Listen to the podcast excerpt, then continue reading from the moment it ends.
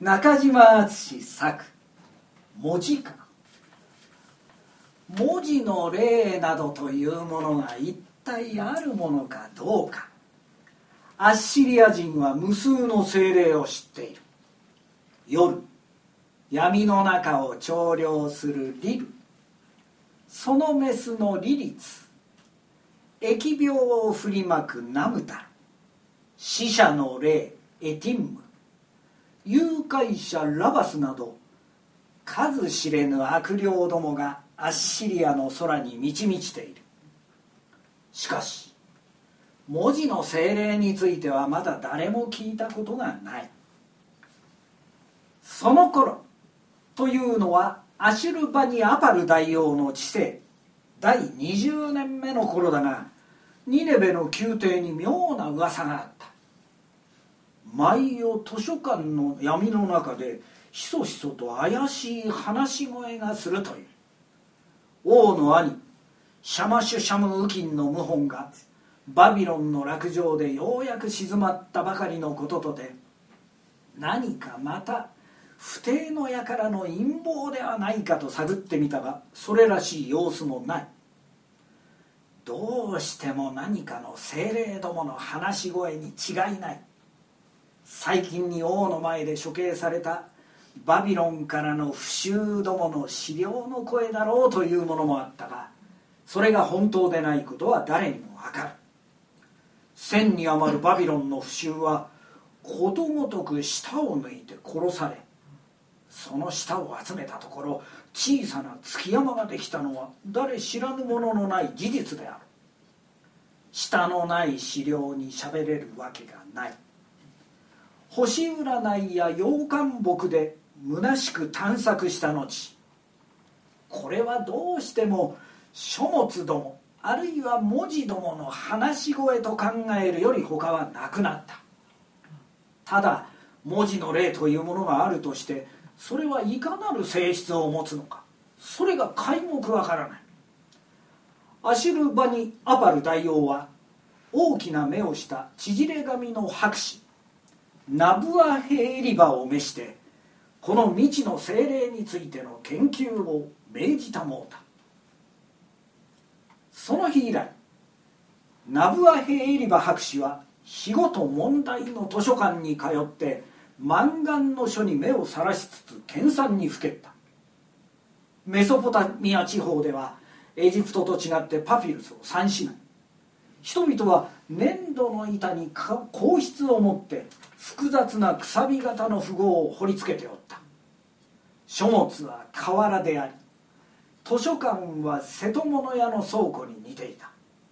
老白紙のテーブル。その足には本物の獅子の足が爪さえそのままに使われている。その上には毎日累々たる瓦の山がうず高く積まれた。それら重量ある古知識の中から彼は文字の例についての説を見いだそうとしたが無駄であった。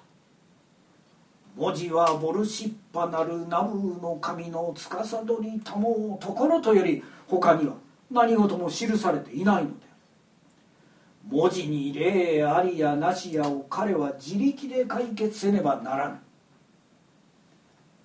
博士は書物を離れただ一つの文字を前に終日それとにらめっこをして過ごした。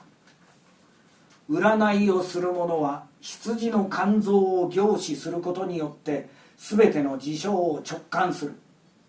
彼もこれに倣って行視と性感とによって真実を見いだそうとしたのである。そのうちにおかしなことが起こった。一つの文字を長く見つめているうちにいつしかその文字が解体して意味のない一つ一つの線の工作としか見えなくなってくる。単なる線の集まりがなぜそういう音とそういう意味とを持つことができるのか。どうしてもわからなくなってくる。老中ナブアヘエリバは生まれて初めてこの不思議な事実を発見して驚いた。今まで70年の間当然と思って見過ごしていたことが決して当然でも必然でもない。彼は目から鱗の落ちた思いがした。単なるバラバラの線に一定の音と一定の意味とを持たせるものは何か。ここまで思い至った時老白氏は躊躇なく文字の霊の存在を認めた。魂によって滑られない手足頭爪腹などが人間ではないように。一つの霊がこれを滑るのでなくてどうして単なる線の集合が音と意味とを持つことができようか。この発見を手始めに今まで知られなかった文字の霊の性質が次第に少しずつ分かってきた。文字の精霊の数は地上の事物の数ほど多い。文字の性は野ネズミのように幸運で増える。ナブアヘエリバはニネベの町中を歩き回って最近に文字を覚えた人々を捕まえては根気よくいちいち尋ねた。文字を知る以前に比べて何か変わったようなところはないかと。これによって文字の例の人間に対する作用を明らかにしようというのであるさてこうしておかしな統計が出来上がった。それによれば文字を覚えてから急にしらみを取るのが下手になったもの。目に埃が余計入るようになったもの。今までよく見えた空のわしの姿が見えなくなったもの。空の色が以前ほど青くなくなったというものなどが圧倒的に多い。ナブアヘイリバは新しい粘土の美貌録に文字の性が人間の目を食い荒らすこと。なおウジ虫がくるみの敵からをうがちて中の実を巧みに食い尽くすがごとしと記した。文字を覚えて以来咳が出始めたというもの。くしゃみが出るようになって困るというもの。しゃっくりがたびたび出るようになったもの。下痢をするようになったものなどもかなりの数に上る。老白氏はまた記した。文字の性は人間の鼻喉腹などをも犯すもののごとしと文字を覚えてからにわかに頭髪の薄くなった者もいる。足の弱くなった者手足の震えるようになった者顎が外れやすくなった者もいる。しかしナブアヘイリバは最後にこう書かねばならなかった。文字の書いたる人間の頭脳を犯し精神を麻痺せしむるに至ってすなわち極まる。文字を覚える以前に比べて職人は腕が鈍り戦士は臆病になり漁師は獅子をい損なうことが多くなった。これは統計の明らかに示すところである。文字に親しむようになってから女を抱いても一向楽しゅうなくなったという訴えもあった。もっともこう言い出したのは70歳を越した老人であるからこれは文字のせいではないかもしれん。ナブラヘイリバはこう考えた。エジプト人はあるものの影をそのものの魂の一部とみなしているようだ。が文字はその影のようなものではないのか。獅子という文字は本物の獅子の影ではないのか。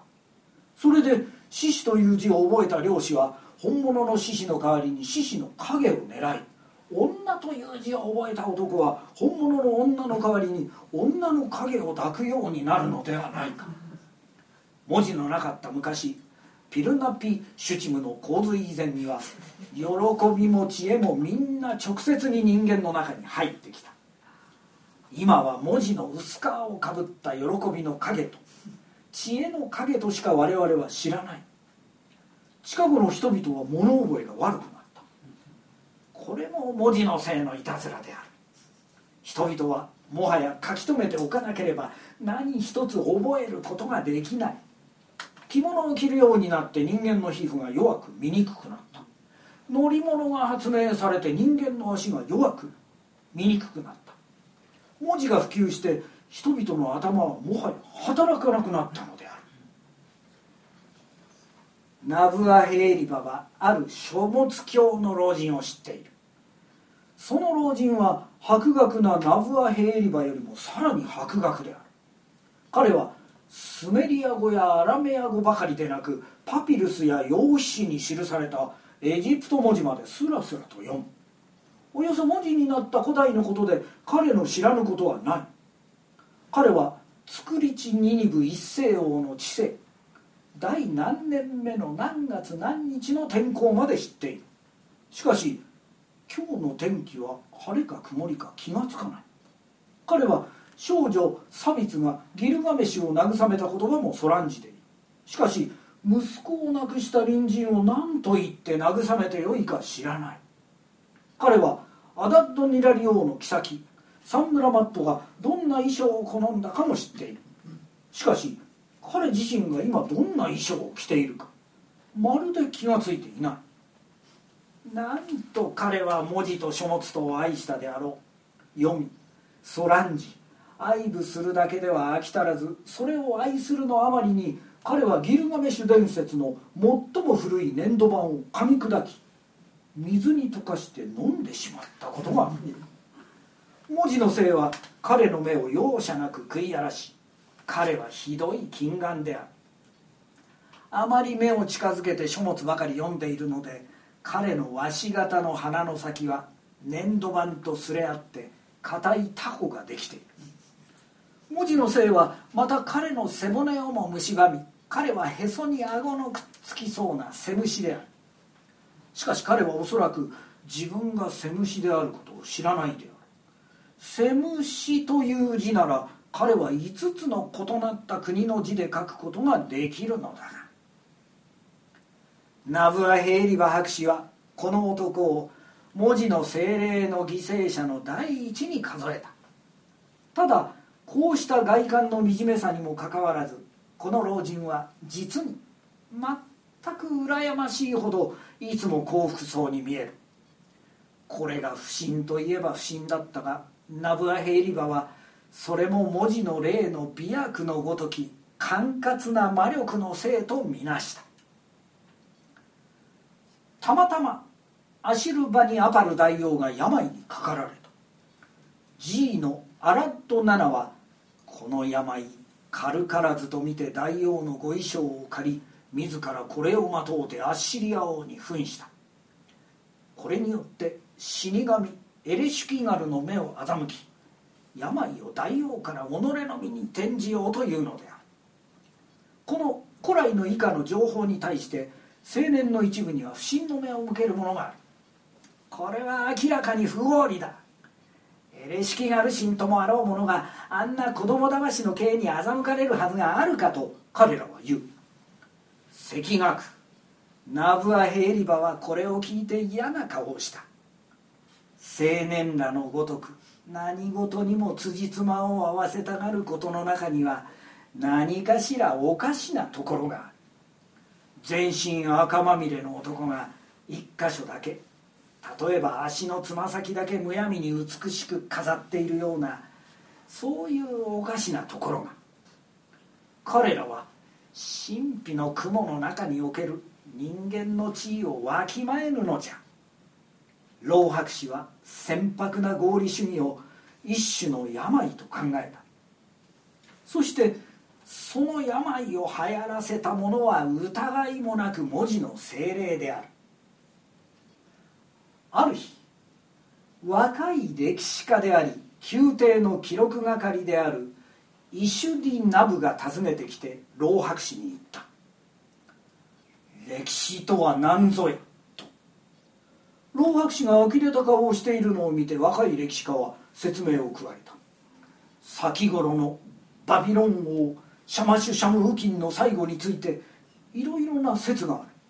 自ら火に投じたことだけは確かだが最後の一月ほどの間絶望のあまり言語に絶した隠遁の生活を送ったというものもあれば毎日ひたすら決済してシャマシュ神に祈り続けたというものもある。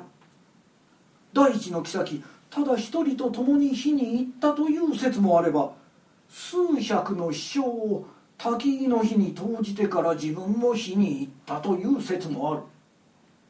何しろ文字通り煙になったこととてどれが正しいのか一向見当がつかない。近々大王はそれらの中の一つを選んで自分にそれを記録するよう命じたものであろう。これはほんの一例だが歴史とはこれでいいのであろうか。賢明な老博士が賢明な沈黙を守っているのを見て若い歴史家は次のような形に問いを変えた。歴史とは昔あった事柄を言うのであろうかそれとも粘土板の文字を言うのであろうか。獅子狩りと獅子狩りの浮き彫りとを混同しているようなところがこの問いの中にある。博士はそれを感じたがはっきり口で言えないので次のように答えた。歴史とは昔あった事柄でかつ粘土板に記されたものである。この二つは同じことではないか。書き漏らしはと歴史家が聞く。書き漏らし冗談ではない。書かれなかったことはなかったことじゃ。目の出ぬ趣旨は結局初めからなかったのじゃわい。歴史とはな。この粘土板のことじゃ。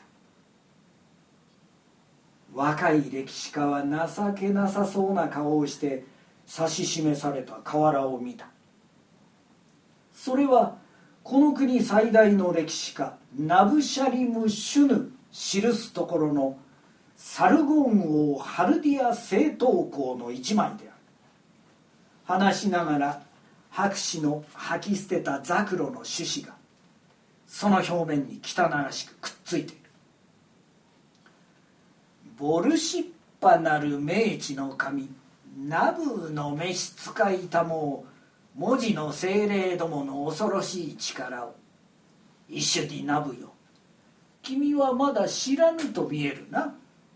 文字の精どもが一度ある事柄を捉えてこれを己の姿で表すとなるとその事柄はもはや不滅の生命を得るのじゃ。反対に文字の性の力ある手に触れなかった者はいかなる者もその存在を失わねばならぬ。太古以来のあのエンリルの書に書き上げられていない星は何故に存在せぬか。それは彼らがあのエンリルの書に文字として載せられなかったからじゃ。大マルズック星。つまり木星が天界の牧羊者オリオンの今日を犯せば神々の怒りが下るのも月の輪の上部に職が現れれば不毛ル人が災いを被るのも昔古書に文字として記されてあればこそじゃ。古代スメリア人が馬という獣を知らなんだのも彼らの間に馬という字がなかったからじゃ。この文字の精霊の力ほど恐ろしいものはない。君はわしらが文字を使って書き物をしとるなどと思ったら大間違い。わしらこそ彼ら文字の精霊にこき使われる下僕じゃ。しかしまた彼ら精霊のもたらす害も随分ひどい。わしは今それについて研究中だが君が今歴史を記した文字に疑いを感じるようになったのも。つまりは君が文字に親しみすぎてその例の毒気に当たったためであろう。若い歴史家は妙な顔をして帰っていった。老博士はなおしばらく文字の例の害毒があのウイな青年をも損なおうとしていることを悲しんだ。青年歴史家が帰ってからしばらくしてふとナブアヘイリバは薄くなった縮れっけの頭を押さえて考え込んだ。今日はどうやらわしはあの青年に向かって文字の霊の威力を賛美しはせなんだか。いまいましいことだ。と彼は舌打ちをした。わしまでが文字の霊にたぶらかされておるわ。実際もうだいぶ前から文字の霊がある恐ろしい病を老白紙の上にもたらしていたのである。それは彼が文字の霊の存在を確かめるために一つの字を幾日もじっと睨み暮らした時以来のことである。